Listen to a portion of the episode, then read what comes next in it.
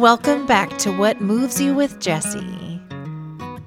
This week, I'd like to share an insight that's been unfolding for me. But of course, the hotline is always open. So I highly encourage you to give me a call and feel free to share the number on your social media and with friends and family, of course, who need help. The number is in my show notes, but as a reminder, it is 818 646 Jess. That's 818 646 J E S S. So, for years, I have struggled with how to quote unquote show up on social media. In short, Mike has lovingly referred to it as the compare and despair cycle that I get caught up in, where it seems like everyone else is saying what I want to say, and they're doing it with beautifully curated content. So, what's the point of even trying? I've looked at accounts of people who I admire, like Glennon Doyle and Elizabeth Gilbert, and wished that I could post something as simple as a leaf on the ground or as mundane as a pile of laundry. Say a little something that's ordinary yet profound and get hundreds of thousands of likes. um, Jessie, they each have over a million followers because they are best selling authors. Get your head on straight. My beating myself up is innocent and makes complete sense coming from the state of mind all of this comparing and despairing puts me in.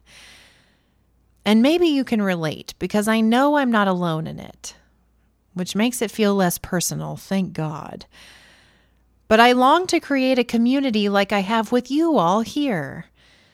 And whenever I've given it the college try in the past, I lose steam or become frozen on what to post. Does this feel familiar to you? I'll ramp myself up, maybe even be inspired to share a thought or an experience.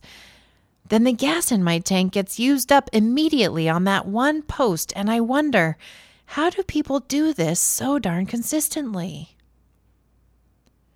How are they authentic every time? Then I would begin to judge well, I don't really need it anyhow. My career is ticking along without it.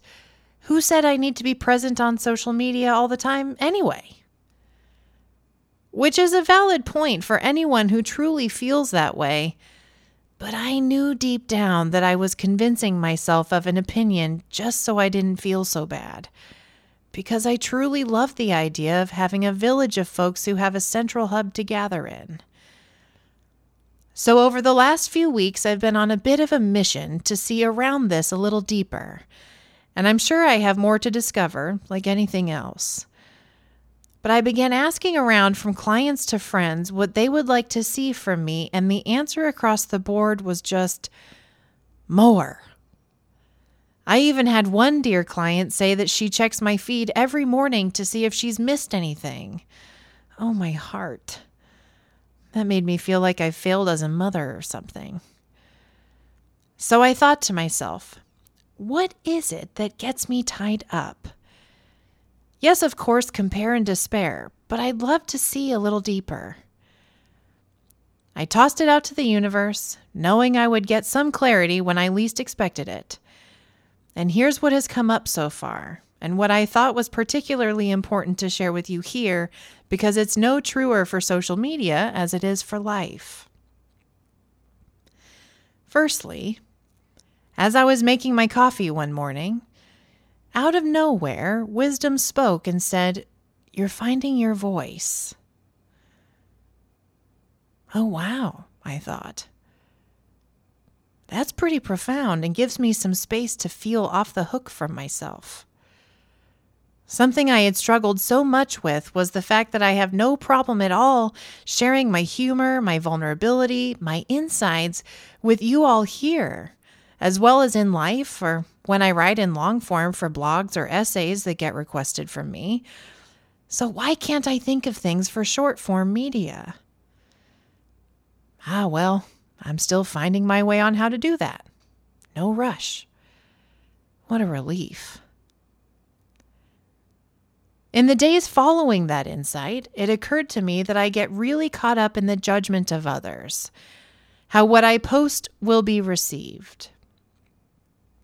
I've been desperate to want to share my silly side, my humor, my vulnerability if there's a knot I've been in the middle of, in addition to my educational side and sharing what I teach. But I typically have tossed the baby out with the bathwater and only posted my teacher side because I've been so concerned that my humor and my vulnerability would make people judge that I'm not a good coach. Ironically, the very things that make me relatable and very effective, or moreover, the very things that make me me. So it occurred to me holy cow. You've handed permission slips to nearly 2,000 people who follow you, Jessie.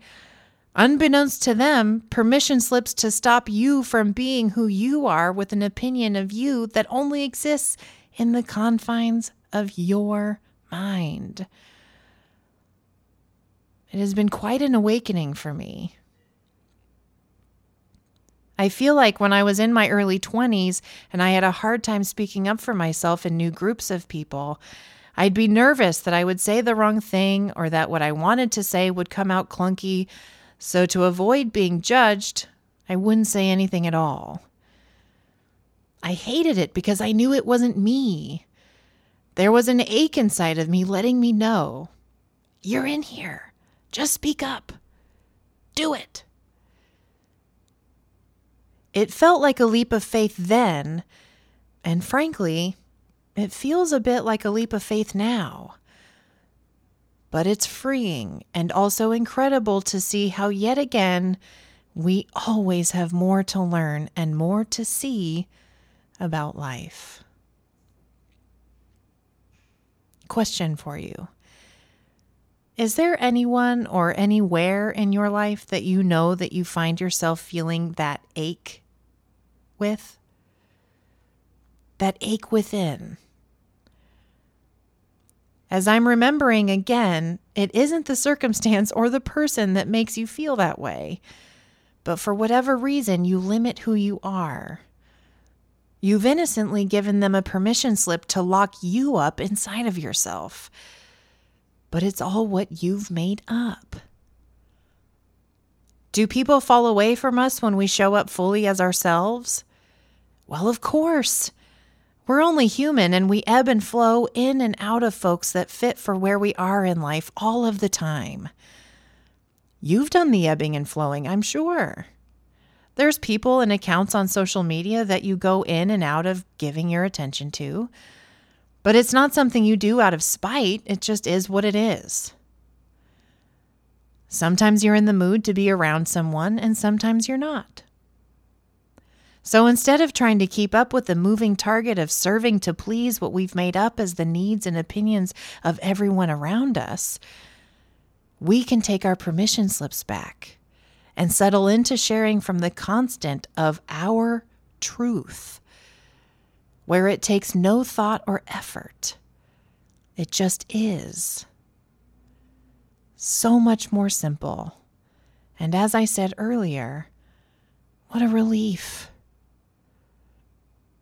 What freedom to realize we don't need to do anything more. And as for the community on social media in which I, and maybe you, desire, it will come the more we lean into the isness of who we are and show up from there. Consistently letting people know that our corner of the social media world exists where they will be loved and held and seen. Giving them a place of belonging which we all yearn for. And over time, the community will grow. Just like life. Sending love in all directions, and I'll see you next week.